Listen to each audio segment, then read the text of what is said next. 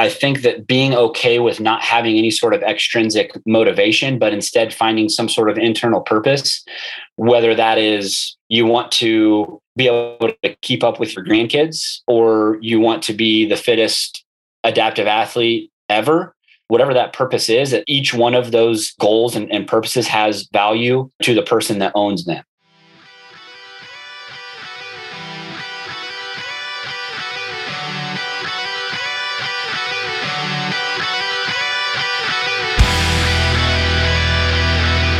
This podcast is not to be used as medical advice or medical education. If you are experiencing pain, discomfort, or any other medical or physical ailment, please consult a licensed medical doctor or physical therapist. This is the strategy of fitness.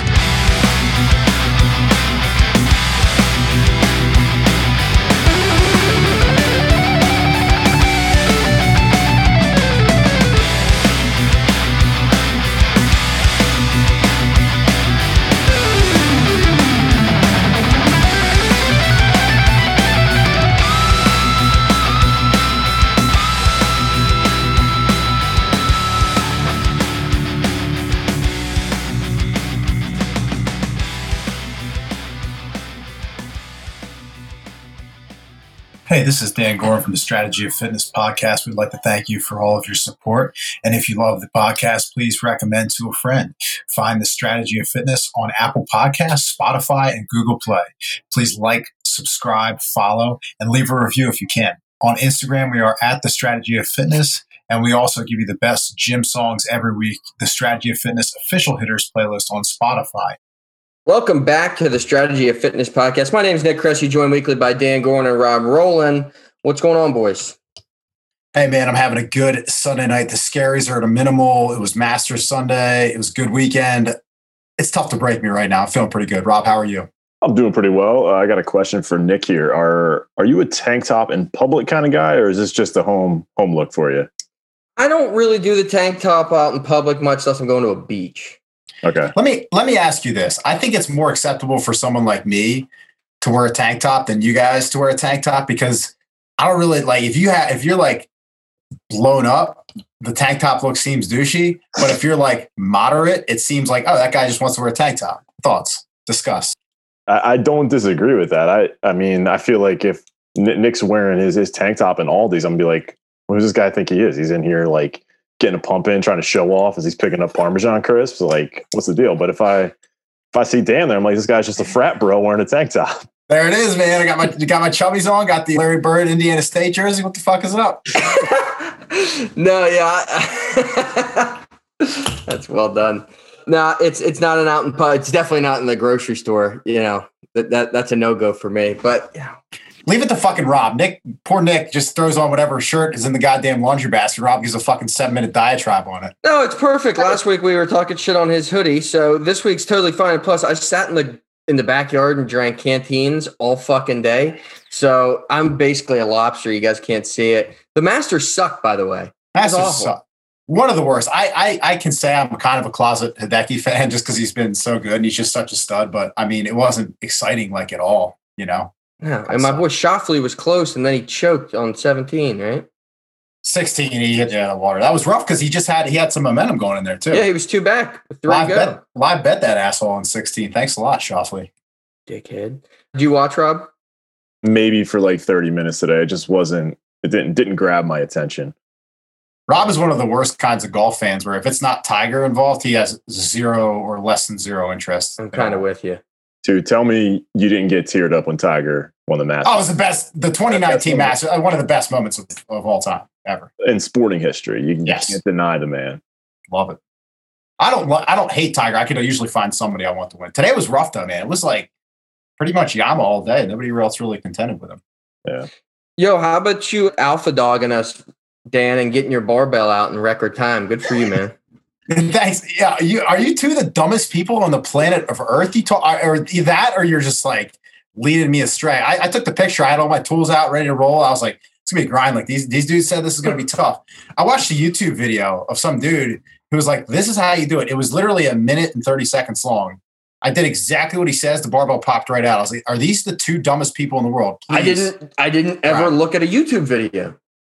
You just Yeah. get a flathead screwdriver and you do all the things, all, all the individual staples from the inside, cl- click them all out, and then you do the staple from the outside, tear Okay, the top. well, and you it pops off. cheated. Yeah, you went in with a plan. You did it the right way, man. We did. We had no idea. I had a box cutter, and I try. I was trying to get barbells out, and it just didn't work. I, you know, I'm so fucked on this podcast. If if I if I went in and did it like you two assholes, like a caveman, just started smashing things, I would have gotten fucking roasted for seven weeks. Instead, I look up the goddamn directions and call you guys idiots, and, and now I'm getting roasted still. So The first one pissed me off so much. I was in the middle of the fucking thing, stomping on it. I was so pissed. I was so pissed. And then the second time, I got smarter with a hammer and a and a. you know, can't get any dumber than the first time. It sounds. Like. exactly. yeah, I got smart. Okay, well, Yeah, well, yeah, you got smarter than literally a, a- an absolute ape. And not to mention, I probably could have rolled my ankle. That would have been the best. How sick is that barbell? Though? I'm, I'm I, I love good. it. Yeah, Looks good. it's- it's- Did you put it to use this week? What'd you get into? There goes. I, I, went, I went British again. I, we got shouted out by a UK fan, listener, whatever you want to call him. Love Yeah, that uh, guy, by the way. I love Da- that guy as much as my family. David Hillier. Yeah, David, you you complete. You're so important to me, and and everyone that listens over there. I'm, I'm betting it's Crowthorne. That's that's where our boys are. Yeah, our boys are in Crowthorne, and if we ever get this big enough to do a live podcast, you bet your sweet ass we're going to Crowthorne and catch a Premier League game and drink drink, Hell yeah. drink a pint. So remove my accent. Did you hit anything this week? Yeah, so I've been doing finish every every session of week one of Invictus and hit session one on week two. So it's three sessions a week. So did not use my barbell um, just because they have such a plethora of weights at the gym. And with Invictus, you're constantly changing shit up. So it's just if I can get to the gym, I did that. But it's been going well. I sent you guys some snatches video, snatch videos, like nothing impressive weight wise, just some warm up and some some lighter weight. But I'm just going by the percentages. I, I like how it's laid out with the specific percentages for your movements and you just work a lot on technique and and yeah it's a really cool program and then just hitting whatever WODs i could nothing nothing to really nothing too sexy to talk about but i'm, I'm really enjoying the invictus uh, weightlifting stuff. I can't recommend that highly enough. It just takes forever Well, especially because you take forever to warm up. I'm sure. oh all the time. I, I like to talk to people you know stretch it. Yeah, Yeah, I gotta say though, like the the the wrist injury might have been a blessing in disguise because your form is like seriously coming along. Like your catches on the clean are looking so much smoother, and your just overall movement with the snatches. The snatch looks good, dude. athletic. hey it's not much weight but I, I i'm i'm really i'm really trying to not be an asshole and really trying to do good for him so bear with me guys you got bigger videos coming but we'll, we'll get there thanks thanks for all the help too I, I send these guys videos constantly and it's about you know pretty quick response time so you guys you guys have been big helps um i can't always implement the stuff you say rob speaks in like you know rob you'll get like a sentence of like seven things and he puts it all in one sentence and then doesn't explain any of it so usually there's like within a given rob text i'll glean like one thing out of the six that he puts in nick is nick is very to the point I, rob knows maybe you know technically speaking maybe more but nick eh, Definitely. your, your communication skills nick i, I say are, are rob you could use some He work said Nick, I was. He said good. I looked like a silverback with mange. I was like, mange. That's that thing where fucking. That's that thing where they have like the skin disease, right? And I Google it. Absolutely, it is. I'm like, what the fuck? Is that supposed to be a compliment? Yeah, Did because he you mean don't rabies? I, I, you you were like glistening in your garage. You you were totally hairless. You look like a gorilla that lost. Dude, like, have you ever worked? Have you ever worked out in the humidity of Southern Delaware? Do you know what he's dealing with over there? Of course, he's going to glisten.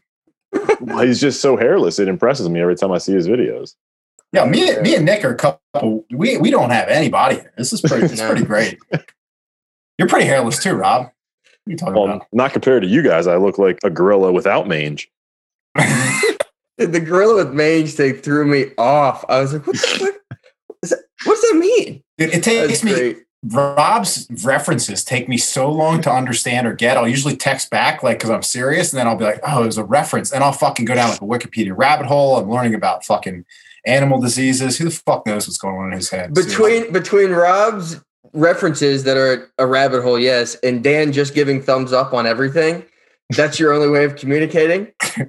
well, But th- th- that thread can be worthless sometimes. And then there's just me just being a fucking jerk off half the time. So Well, well, you send these ridiculous lifts, and after a while, it's like, what do you want me to say, dude? Like, yeah, if I fucking trained every day the rest of my life, I couldn't fuck with that. Like, it's awesome. You're you're doing great. Like, yeah, thumbs up. Keep going. Like, I, I, what do you want me to say? Like, yeah, you're fucking better than me. I, will go fuck myself. Like I don't know, you know. That's thumbs not, up. That's not what I want. I do like the thumbs up. It, it makes Rob, me what'd so hit happy. week? Oh. It makes me so happy that my my references are like flummoxing you guys so much. I'm going to keep with it because sometimes I feel like you, flummoxed. I feel like you just disregard my text. So I'll keep up with these No, never. comments. Dude, never. And also with two kids and come home after a 12 hour day and Rob's quoting some 17th century, you know, British soldier or whatever. And, and I'm just trying to like get to my phone. My brain's broken. And I just, I'll send like a dumb text back because I don't get it. I miss fucking 90% of your references. And, and I think your jokes are serious. So keep them up. Oh, it made uh, my night. What'd you hit this week, Rob? I don't even want to say it because you know what this week was. But I think it's important. 10 minute test? Oh, it's a deload. Oh, you you poor sweet. I got to start calling it something different. So I did my my last two. This is, I had four deload lifts this week. I had two of them on Saturday, Sunday. So just to to give a reference, so I my max front squat I'm working off of is like 340. So I did three by five front squats at 225 on Saturday, and then I work on stuff that like I struggle with. My so my posture is one thing. So I'm going no hand front squats, and I'm working on speed of descent. So it's not like a total like jerk off workout. Like I got some work in there, and then like my Right. deload weeks is when I focus on abs and like cuff stuff. So I spend as much time working out. I just take a different focus. And then today was strict press, so I, I struggle with that that start. So I was doing three second pauses in the bottom with 145 for three sets of five. So it's nothing like extremely hard, but it's still a workout. And then this week I'll start getting back after it. But yeah, it's it's deload week, so I've I've had it. Well, like you said, the deload is misleading because there's there's plenty of work there. Thank you. And it sounds like it's fine tuning. It wasn't any 315 for for a triple, but Ooh, 315 triple today. I don't know if I ever did that before, but I did today. It felt good too.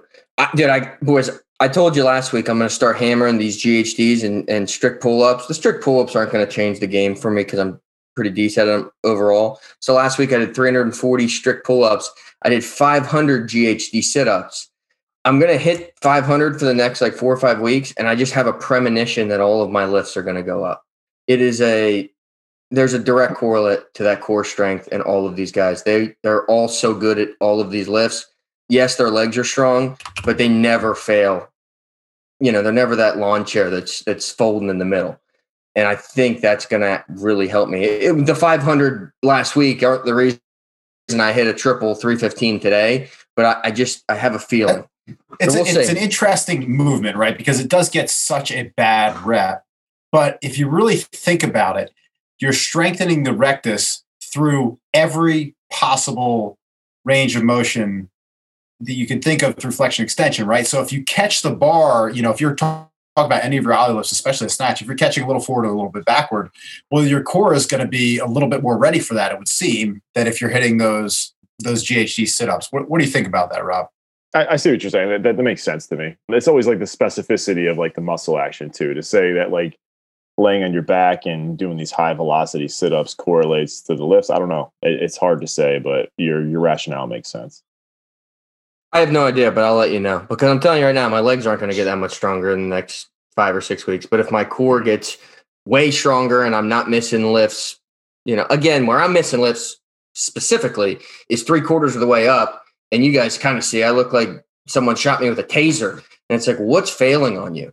And usually I think it's my core. So we'll see one way or another. I did a couple of the quarterfinal workouts, not the way they're supposed to go. And that was kind of fun. I did event one, which was three rounds, a minute rest, three rounds, a lot of handstand push ups. And what was it? 10 strict handstand push ups, 10 hang power cleans with dumbbells, 50 double unders. You get a one minute break. Then it's 10 kipping handstand push ups. I kept that strict, shoulder to overhead with the dumbbells and 50 double unders fun workout, cool to do in your garage. Again, I'm not doing those stupid things where I'm bouncing off my neck. And then what was the other one? Oh, the 120 and 120. Cool workout. Dan, I know you said you're going to hit it. 120 wall balls, 120 cal row. Doesn't get more simple than that. Super efficient. 935. Wasn't dying. Felt pretty good, actually. What should I hit on that? Um, What's what's my goal? what's the time cap on the quarterfinal? I, I don't know what it I, I was. didn't know what it was. I don't think that you would have a terrible time with that. I don't want to say wheelhouse, but that's that's two two of my decent strengths. You know, I've done Karen in low sevens, and then I'm that's what I'm saying. I, yeah. Your your Karen's not bad, so maybe three or four sets of wall balls, and then like I kept my row at about 1300, yeah. so that's that's right at about 21 to 22 cals a minute. Yeah. So yeah, give it a try. I think sub 12 for sure. All right. I'll, I'll, let you guys know how it goes. And, and I want to say too, from last podcast, there was some nomenclature I was using that Rob kind of cleaned up in, in the podcast. So if you do listen to it, I do care about this stuff. Listen to Rob. I fucking blew through the stop signs and fucking talked out of my ass. So from a semantics and, and nomenclature standpoint, just fucking listen to Rob on that last one. And you can tell me to shut the fuck up. I know listeners are screaming in their, in, in their cars like, Dan, quit it with the lactic acid. We're talking about the environment. I know you guys are screaming, but but Rob's got your back. And like I said, you can ignore me and listen to him. Sorry. Nothing like a Dan apology on the podcast. Some of my favorite content we put out. They're gratifying for sure. They don't happen often. Rob, tee up our guest. All right. So Casey Acree, adaptive CrossFit athlete, fitness coach, athletic trainer, right, Dan? I don't think we we got into that in the interview. Yeah, we didn't get into the interview review, but I think that when we had to reschedule, he was doing a coverage for a game. So I think he does have an athletic training, sir, the athletic trainer. Yeah, the, this guy just does it all. Born without forearm, I guess like below elbow is where his his adaptive athlete falls in there. And if you have his credentials up there, I don't want to mess up his. It was a Wodapalooza champion in the adaptive category, and there were a couple other things in there. But man, this guy was four just, times, I believe. Yeah, well, four times. Uh, he was a great interview, a really great perspective, and just a just a stand up dude. Yeah, hope you guys enjoy. Welcome to the Strategy of Fitness podcast. Casey Acree, what's going on, man? Not a lot, man. I'm happy to be here. Thanks for having me, guys. Yeah, thanks for joining. So we'll set the scene. Well, before we set the scene, what'd you hit in the gym today? I did quarterfinals, uh, CrossFit quarterfinals test five this morning. Ooh, tell us about it. Power snatches at 185, burpee box jump overs at 30 inches. It's an intense, pretty quick one. For me, that 185 bar, probably a little more challenging than most of the elite level guys, but I got through it before the time cap. I, I didn't have any misses on the power snatches, and it, it was good. It was a fun one to finish up the weekend on.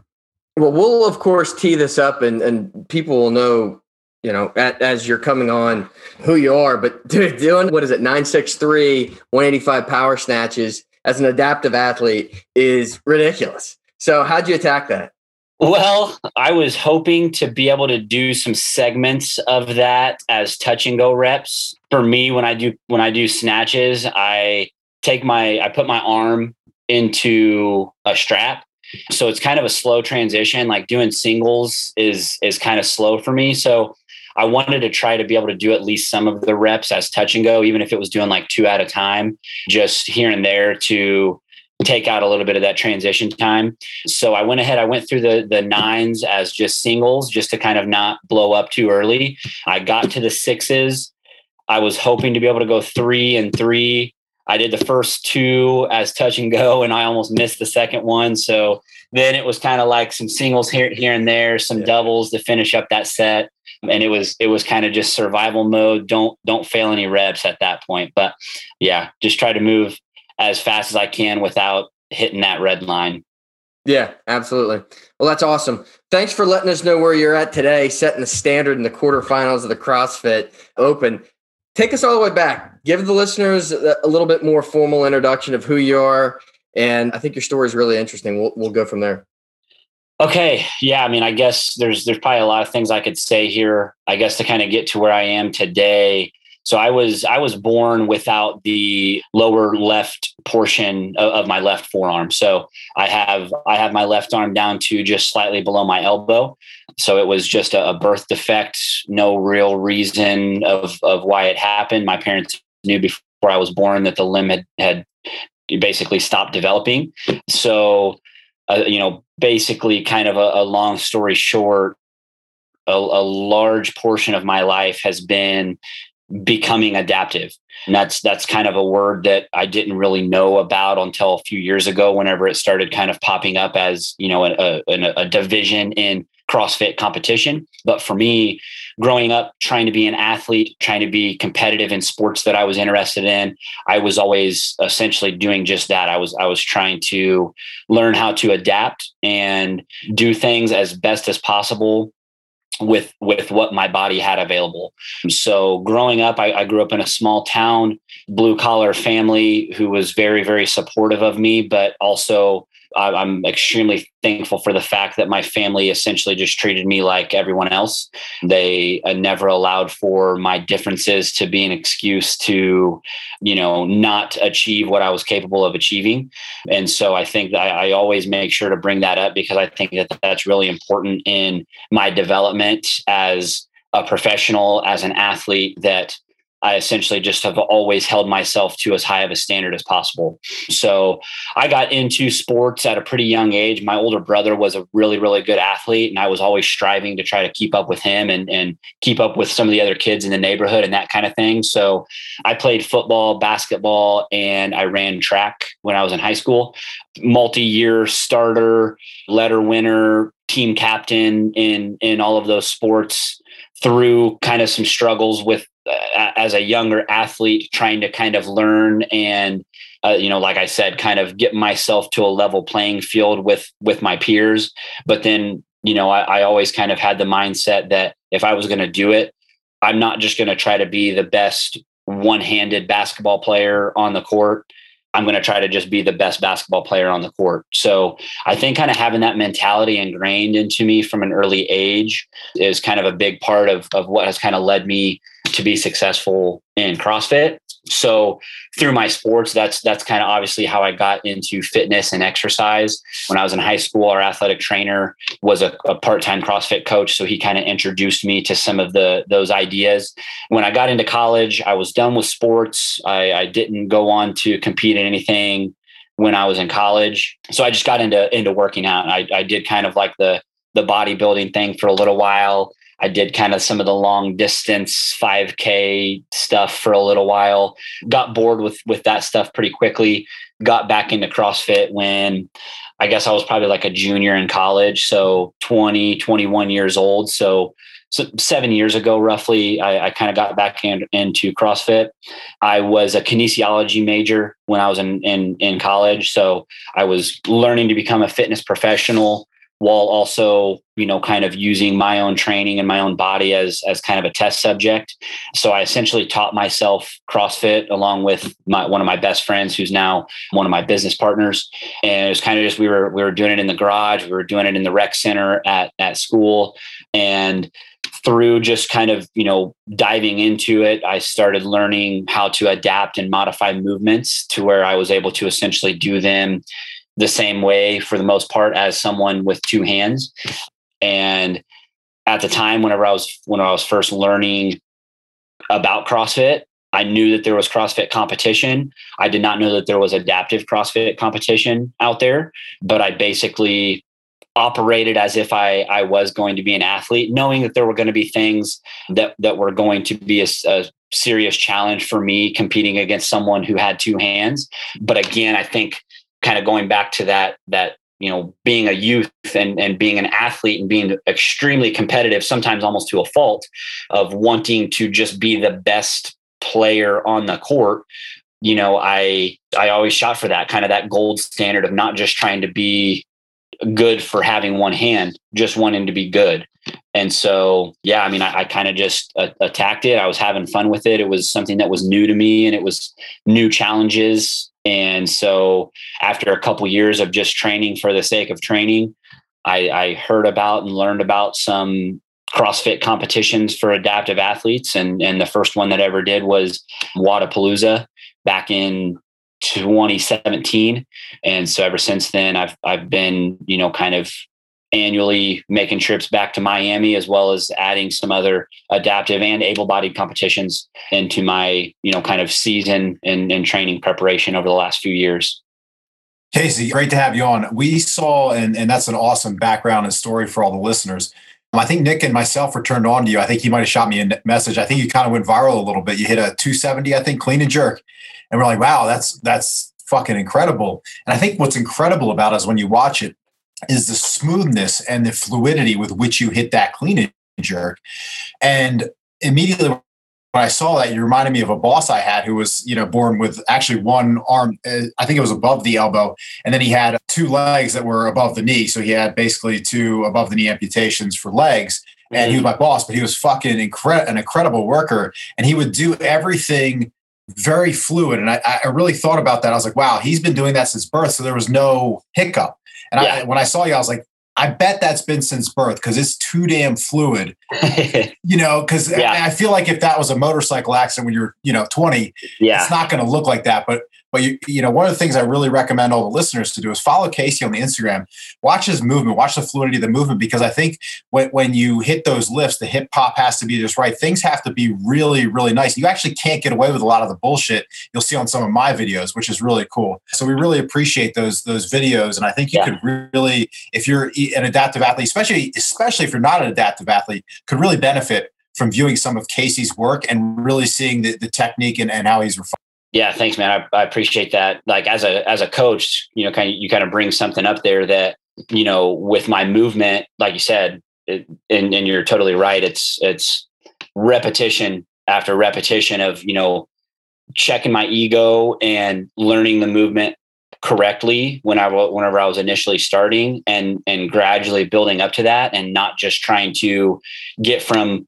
point A to point B as fast as possible, but you know take all the steps in there to you know like you said really nail down the, the technique and make everything fluid and efficient. And like as a coach I, I kind of can use myself as a little bit of a coaching cue. And like just for example with the clean you know and, and mike burgener talks about it all the time that in, in olympic lifting your arms are supposed to just be he, he literally says straps that attach your hips to the bar and like it's a it's a great example that for for people who try to use way too much like upper body pull or something like that.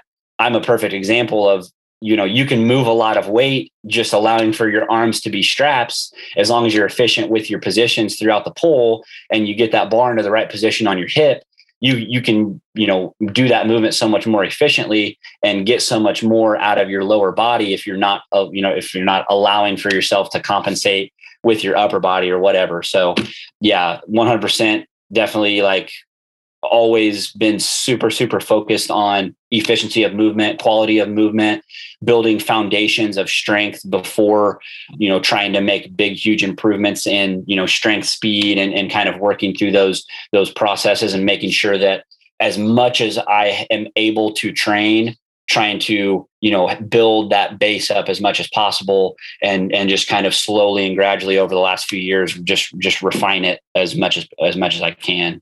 Casey, I love when you talk about quality of movements. I think that's the the primary factor for doing this for a long time and being successful over a long time. So as you were learning this and and kind of figuring out your path in fitness, did you have any mentors or people you can kind of think back to that kind of helped you along this path? Yeah, I mean, like I said, when I when I first got started, I didn't really know that there was like these other adaptive athletes out there doing it. So it was a few years before I I guess, you know, kind of had some some peers who were similar to me to kind of look at and and strive to, you know, kind of chase. You know, really beyond beyond that whenever i was early in crossfit like really just watching the top tier athletes and and you know Rich Froning I think that's just like an obvious one. Whenever I whenever I got started he was the guy. And you know people talk about whenever he came onto the scene one of the differences between him and a lot of the other guys that he was competing against is that the way he did his movements looked different. And the the what he was doing is that he was actually doing them correctly. And he had whether it was just him being a natural athlete or he kind of had the same mindset of like breaking movements down and really focusing on technique and efficiency first. You know, people kind of started talking about that pretty early, you know, around 2013, 2014, when he was making his runs through the games. And, and he was someone that I always idolized. And that was always a big, a big point of emphasis for him was that, you know, he he looked like he was making the movements easy. Where at that time, a lot of people looked as if they were just straining to complete every single rep. He was he he looked like he was just out there kind of moving through the motion. but it was it was something that was fluid and easy and i always kind of strive to you know kind of build that same capacity and that same ability so he's definitely one of them but other than that i you know as a as a coach and an athlete i've always also idolized coaches and so there's just a lot of coaches out there that if you know me you know i'm always on the run up early and home late so having a three hour morning routine isn't really in the cards for me what is in the cards is AG1. It's a fast way to get vitamins and minerals I need to perform. I first gave AG1 a try because was, I wanted a single solution that helps support my entire body by filling in nutrient gaps and simplifying my morning routine. Since drinking AG1 daily, I've always felt strong and energized and ready to attack the day. Not only does AG1 deliver my daily dose of vitamins, minerals, pre and probiotics, and more. It's a powerful, healthy habit that's also powerfully simple.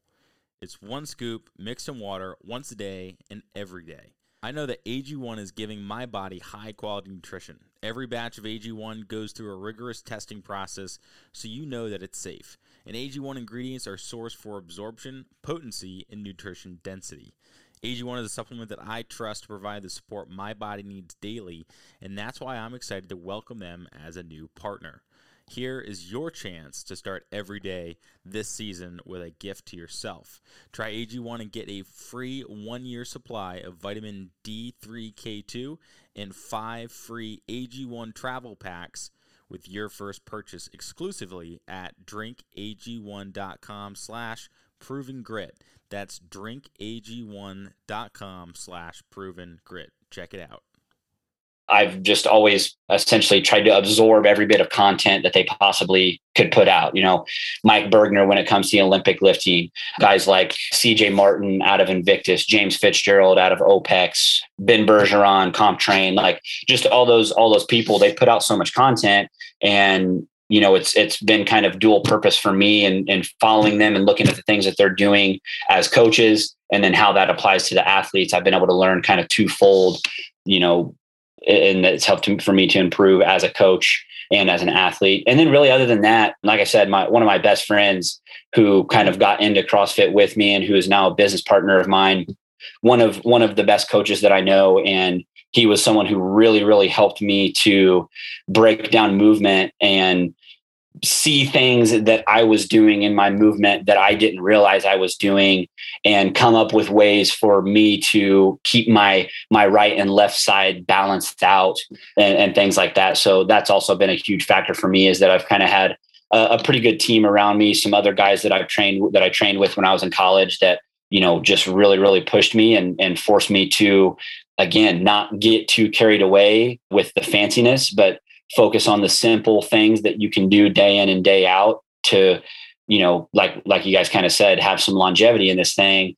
And you know with with that i'm i'm lucky that you know 7 years of training pretty seriously as an adaptive athlete where it would be very very likely for imbalances and and things like that to occur.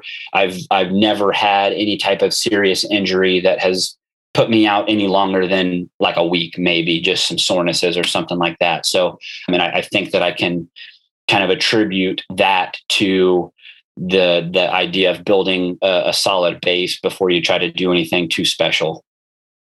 That's very cool. I mean, from a physical standpoint, I guess I'm kind of the the mental mindset nerd of this podcast. Look, you could never get there without what you said up front. You're a growth mindset guy, right? We we had a conversation few episodes back, it was growth versus fixed. And we're just drawn to growth mindset folks on this podcast, whether it's coaches, operators, athletes, whatever. Obviously, your groove, I mean, you, you that's your sweet spot. How do you, when you're doing your summit systems or working in the gym or whatever it may be, how do you get other people to buy into that? Because that that's difficult. I have a lot of folks in my life that are, you know, they're really comfortable being fixed mindset people. It's a tough switch. Yeah. You know, I honestly, in, in like in the adaptive community, we kind of get a lot of adaptive athletes kind of get pigeonholed as being like inspirational and motivational and, and things like that. And like, I would say I, I totally get that. And I think that's great. And whatever I can do to encourage people to, you know, just go move or, you know, do something that they were maybe afraid to do or whatever it might be is awesome. But what we try to really talk about with with athletes that I coach, with individuals who are just trying to be healthier and, and improve their fitness for their for their day-to-day life or whatever it may be, is not so much focusing on trying to find ways to motivate yourself, but instead really finding a purpose like we we talk so much with our clients at summit systems about the importance of purpose in their fitness. Without purpose you can easily get off course.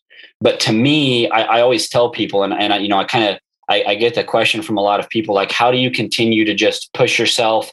How did you challenge yourself so much before you even knew it was going to be an opportunity for you to compete or you know do anything and and like I, I don't, I've never really made any significant amount of money as a competitor or anything like that. So I think that being okay with not having any sort of extrinsic motivation, but instead finding some sort of internal purpose, whether that is you want to be able to keep up with your grandkids or you want to be the fittest adaptive athlete ever, whatever that purpose is, that each one of those goals and, and purposes has value to the person that owns them. So I think that that's at least for me and, and for whenever I'm I'm communicating with my clients and, and trying to encourage people to be as adherent to as possible to to their fitness, to their lifestyle, to their nutrition that you know find a deeper purpose. And so as a coach, we try to just have good conversations with our clients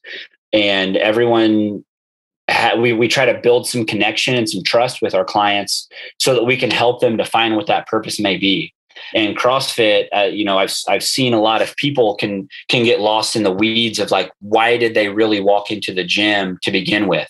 For some people, maybe it was to be a competitive athlete, but for some people, they were just looking for a reason, a, a way to be healthy and some sort of you know social interaction. So I think really getting down to the base of, of why you're doing what you're doing is, is probably step one for a lot of people. And then everything can branch off from that. Like for me, when, when people ask me, how do I go into the gym every single day and, you know, do two workouts while also trying to run a business and I have a young kid and blah, blah, you know, all these things could be excuses to not hit my training or maybe skip a session or whatever. I just tell them that I have purpose. I, I have to, to me, there, there, there's not any sort of like I, I don't have to encourage myself or hype myself up in any way to get myself to go hit hit my training session. I have a goal, and that goal I, I've made very clear to myself. I've taken the time, you know, in my mind to break down why that goal is important to me and and that it's it, it is for me and it's not for anybody else I'm, I'm not trying to prove anything to anybody i there, there's not an ego that's attached to my goals. So i know that that my purpose and my goal is authentic. So there's there doesn't have to be any sort of you know great sacrifice to go do my training sessions. What is that goal?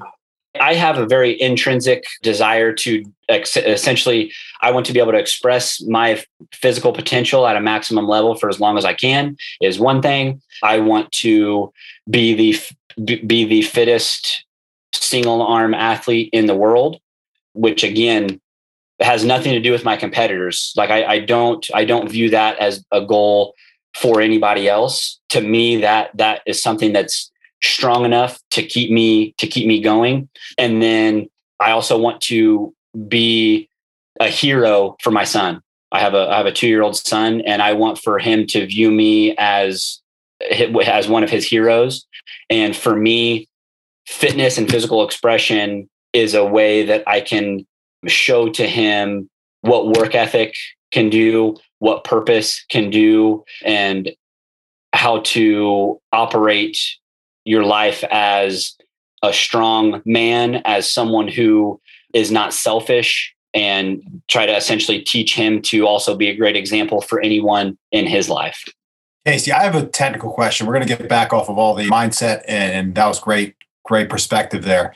With a snatch or a jerk in your position, mm-hmm. how does how does that feel for you? Because I thought about that, and I'm thinking, well, it's tilting down on the left side, but is the left side taking less punishment or more punishment than the right? How does that feel for you? I'm just curious from from my perspective, like how it would feel when you get that heavy weight up overhead. Yeah, I would say it does. There, it is different on my right and left side. I think, like at this point, I've I've done so many reps that, you know, in essence, it's natural. Like it, it feels normal to me. It it feels like both sides of my body are working relatively the same effort, maybe just a slightly different stimulus.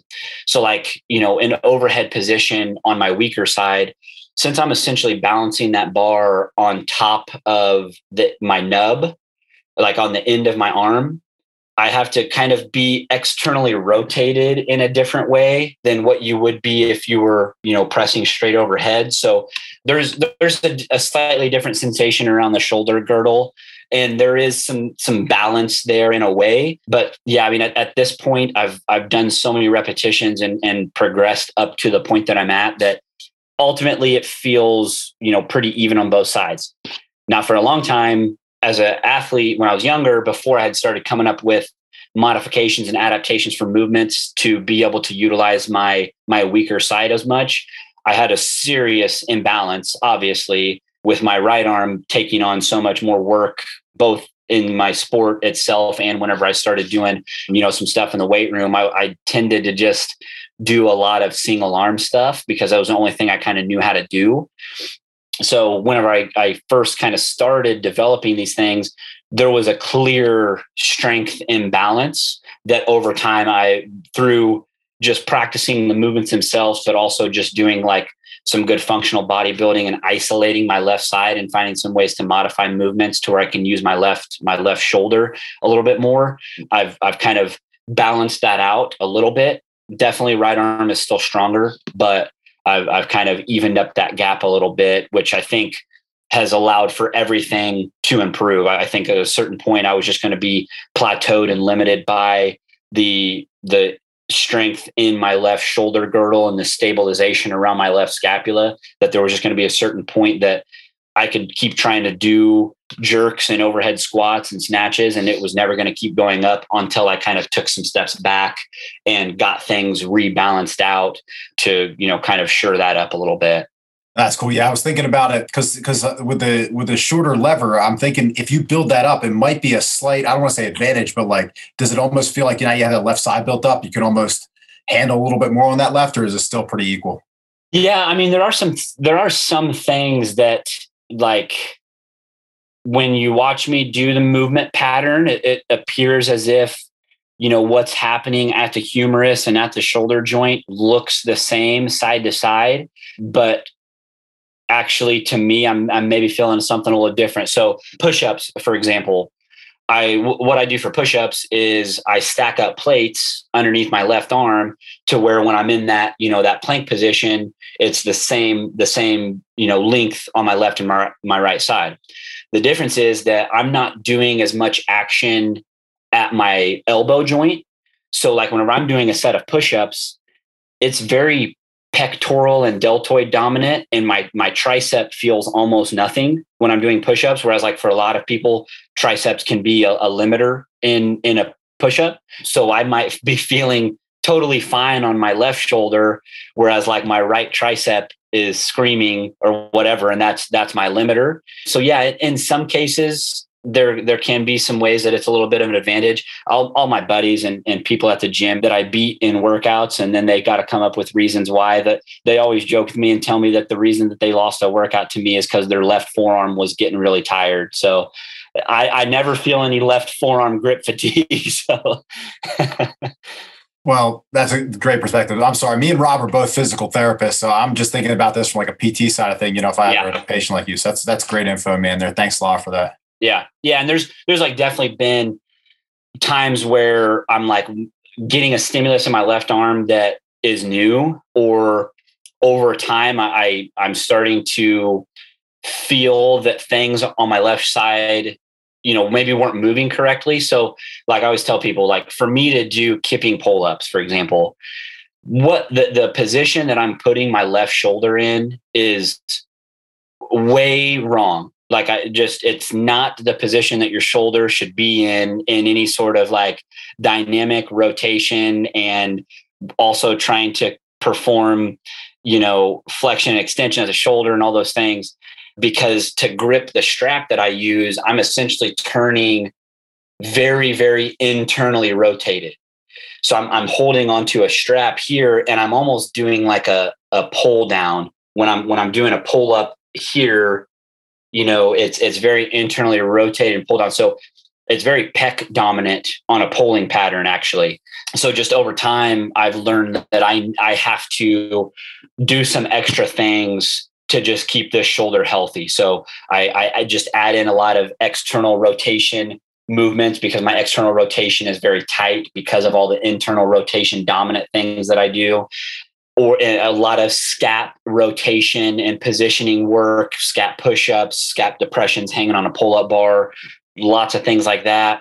And I've also just learned how to hit the correct stimulus in certain patterns as well. So, like for horizontal pulling movements, I learned over time that if I was holding on to like a strap, like let's say I'm doing a, a bent over barbell row, if I was holding on to a strap when I'm internally rotated and trying to pull back, I'm not really hitting the correct external rotation and kind of like lat activation that you want to be doing when you're pull when you're doing like a horizontal pull. So I learned that if I take some longer straps and like wrap it around my arm to where instead of the the weight of the bar pulling here, I'm I'm positioned externally rotated and the weight actually pulls on my elbow, then I can pull that bar straight back and hit that lat activation and rear delt activation that is, you know, essentially you're supposed to be doing when you're doing a horizontal pull. So just other examples like that where just kind of over time I've I've learned same same thing with just strict pull-ups. For a long time I would do strict pull-ups with my arm here and I'm pulling straight down whereas you actually want to be externally rotated so that you can get, you know, a little bit less trap work and get that scap, you know, retracted down to where you're actually targeting your lat a little bit more. So just things like that over time have allowed for me to make my shoulders so much healthier than than what they were whenever I first started. And I was just trying to like do all these CrossFit movements, you know. It's fascinating hearing that breakdown because as PTs, we kind of nerd out on movements, and then you have like a whole nother layer that you need to to break down movements. Yeah. So I think it gives you even deeper perspective and and kind of helps your coaching. So Absolutely. So going into Summit Systems, tell us a little bit. Is this on site? Is it remote? What kind of clients do you have? And is like CrossFit methodology like the biggest backbone for your for your coaching? And you also mentioned James Fitzgerald with OPEX. I know he's kind of deviated from the typical CrossFit model. So what what does your coaching model look like? Yeah, so Summit Systems actually follows closer to the OPEX model. I, I coached group classes for a very long time, and I guess kind of long story short, in the the town that I'm in, the the group model is watered down a little bit. It's the the population that we live in is low relative to the amount of CrossFit gyms that exist here. And so managing a CrossFit gym for a long time, I just kind of saw the writing on the wall that, you know, to be profitable as a coach, that may be something that I needed to deviate from. I, I I loved the group model and and I I tried to really in in some ways change a, a, little bit of the the the practices of that CrossFit gym that I was at. It had gotten very competitive mindset with a lot of people who really, I guess I, I don't want to say didn't have any part in that, but there were so many people there that were there for the sake of health that were suffering because the the programming wasn't geared towards that. So whenever I started managing that CrossFit gym, I I tried to kind of work in some of this like quality bodybuilding movements to kind of for a day or two break away from that intensity focused kind of mindset which worked really well for a long time and i enjoyed it and, and a lot of the members were very receptive to that and then at a certain point just you know being really not having any upward mobility I, I, decided to deviate, branch away, and me and my two best friends started Summit Systems. So, yeah, we do individualized coach fitness coaching. Our clientele is ranges all kinds of strata. So we have people who are just getting out of physical therapy and are deciding that they need to start exercising for the first time in their lives. and we have you know CrossFit pretty serious CrossFit athletes. We we coach both on site and remote. So we do have a, a, gym that we just opened in January of 2020, and then also yeah have the have the remote business as well. So that allows for us to you know coach people of all different levels and and backgrounds. And definitely CrossFit definitely still has a big part in some of the the programming and and you know some of the principles that we follow. But we are also we we all did the OPEX CCP coaching program as well. So that kind of expands on you know different ways to go about implementing you know mixed modal fitness and, and things like that and, and kind of building long-term lifelong progressions for people and, and also you know digging into lifestyle and, and nutrition and that type of thing was one thing that i felt like i was limited on in the group model and coaching individuals it just allows for me to dig a lot deeper into that with people as well which you know we all know that that's that's a huge part in in fitness and performance you know in everything. Awesome man. Well we're at about the 30 minute mark so before we let you out of here, we we like to get every guest out on the same, you know, a couple really important questions. The first one is the most important. It's your favorite non-alcoholic seltzer. Favorite non-alcoholic seltzer is Spindrift.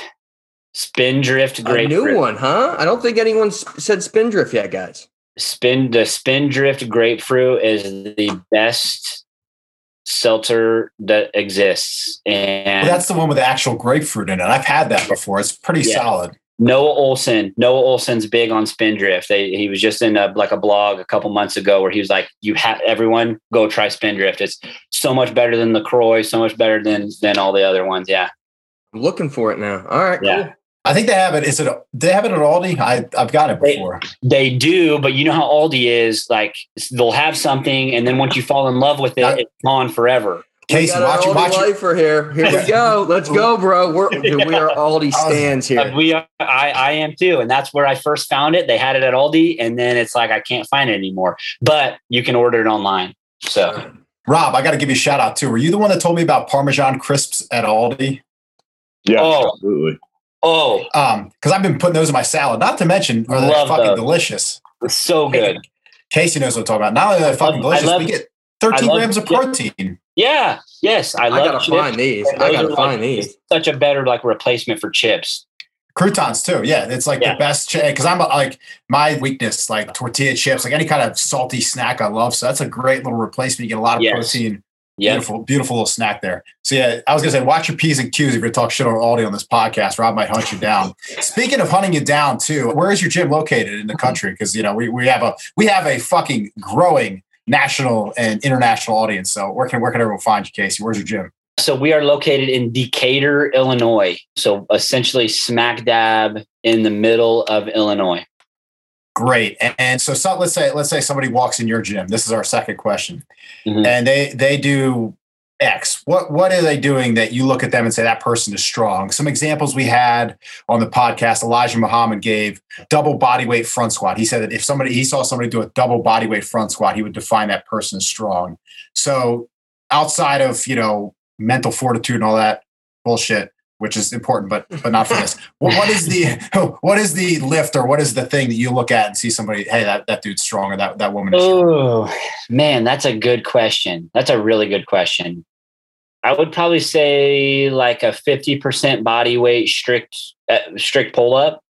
Uh, so like body weight plus fifty percent would be a, a pretty solid feat. Now I have some I have some remote athletes that are like insane like 75% body weight strict pull-ups.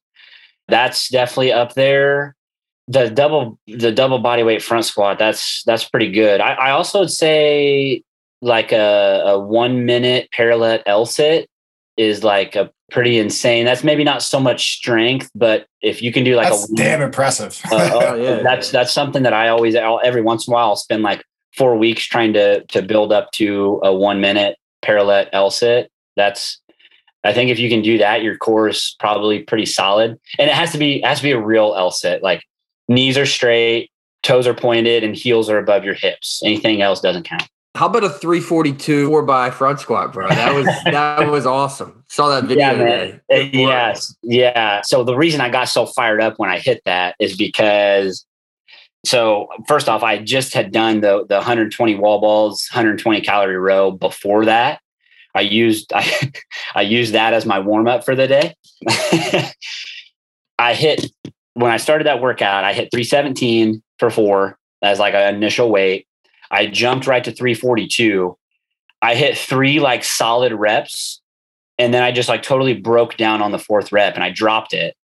I had to unload my bar, reload it on the rack. I dropped down, I hit 332. And then I was like, well, now what do I do? Do I go 337? I was like, no, fuck it. I'm going 342 again. Put 342 back on and and hit it. So I just had to focus a little bit better, get myself a little bit fired up. That's awesome. How, hey, how was the 120, 120? How, how'd you do there?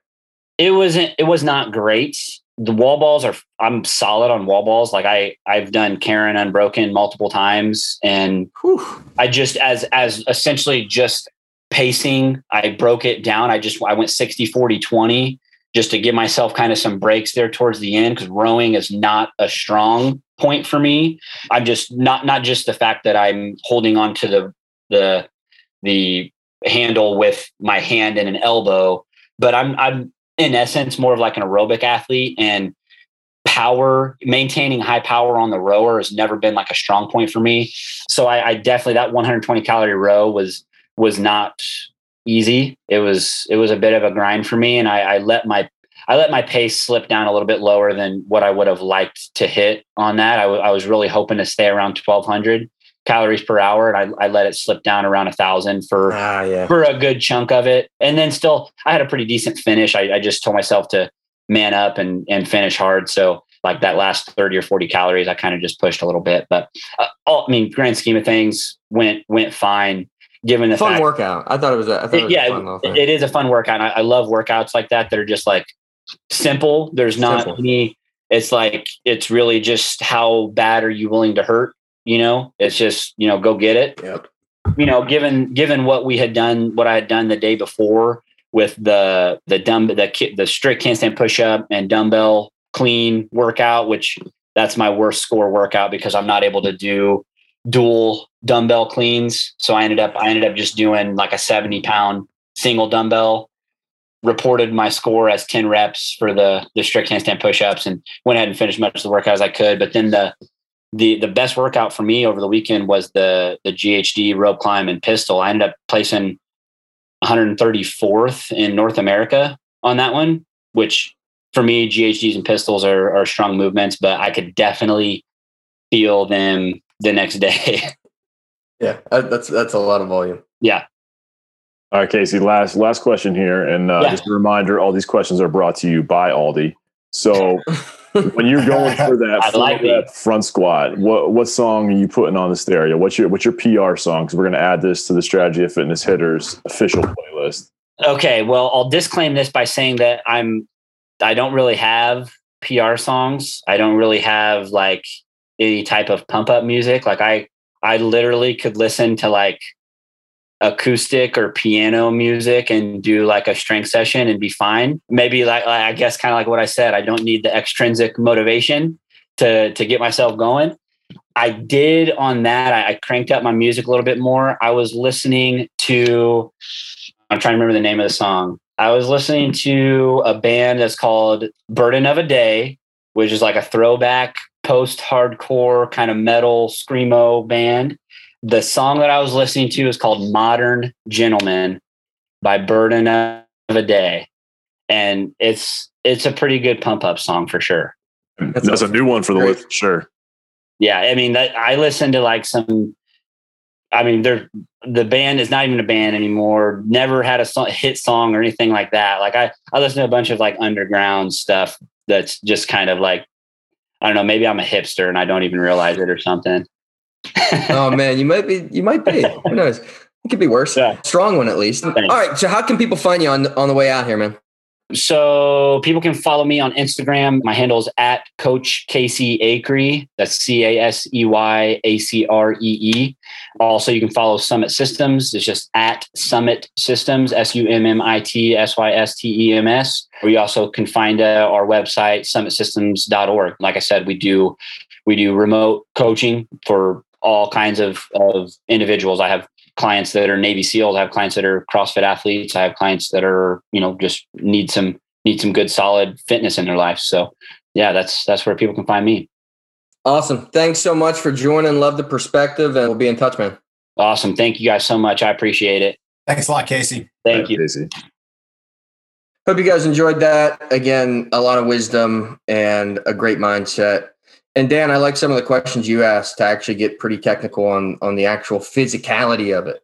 Dude, I was I'm fascinated by it. I, I love that shit. And like you said, you know, I, I think me and Rob both like the challenge of working with these kind of adaptive, you know, person. And everyone's an adaptive athlete at a certain point in time. We're always working through injuries or working around tightnesses. So I think that everyone can learn something from that, and just the ingenuity with which you use. You know, think about if you if you have a bum shoulder, you know, and you know, hearing Casey talk about how he uses his accessory, everyone can take something from that. So I like how it might not seem actionable because you probably will have both limbs tomorrow, but it will be actionable because I guarantee you have a weakness. I guarantee you have a mobility deficit, a strength deficit that you can hammer within your accessory work to build up the, the totality of you as an athlete. Yeah, absolutely. I mean, I, I thought it was great, and I, I'm glad you dug in there because you know me, I go right to mindset and I stick there, and I, I believe that's actual. But then when he starts talking about how to do these movements properly, I thought I thought you hit some gold there.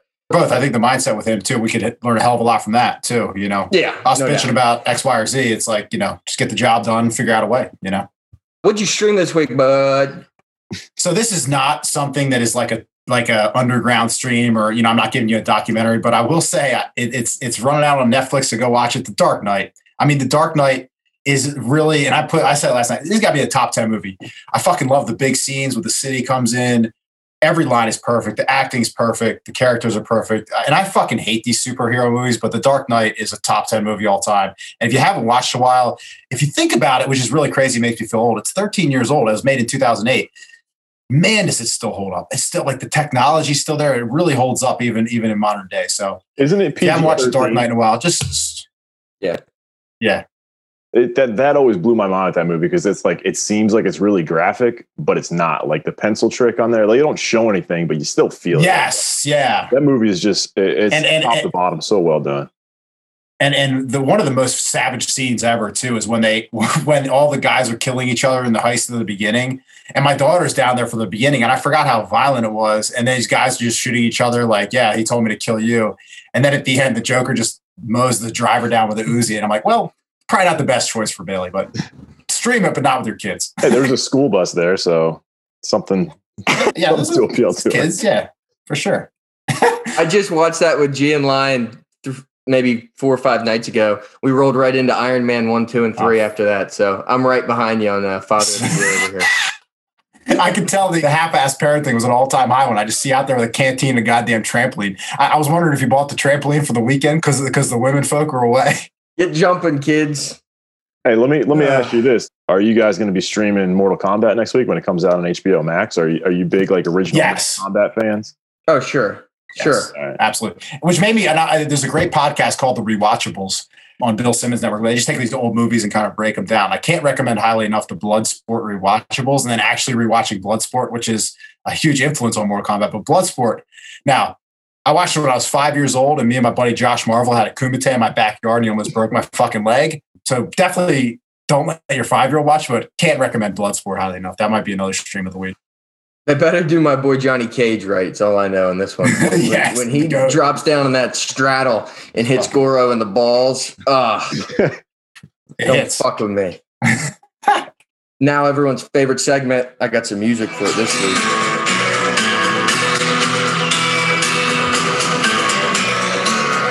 Couple smokers. What you got, Rob? I can't What even music was that? up that music. Can you? Is that a song? Because we could have Dan like put that in. You know. I don't know. I Rob. I, I just googled Western music, and the first thing that came up was epic wild Western music. Seven million views on YouTube. It's pretty sick. That was dope. So th- this this evening, I got I, I put a couple ribeyes on the on the Traeger. Went high heat and then low heat to get it to a medium rare. I've been sous vide my steaks a lot lately, but weather's nice and man, steak off that Traeger. It just can't be beat. I don't care if you got a, a Rectech green egg, the Traeger is just just best in class. Yeah, it's not, but 100% agree. Uh, look, the thing is about this, and it's it's such a misconception for everyone out there that you cannot sear on a smoker. You surely can. Again, I recommend the sear kit that you can buy for 80 bucks. But Rectex got Rectex got him by the balls, Rob. They got him by the balls.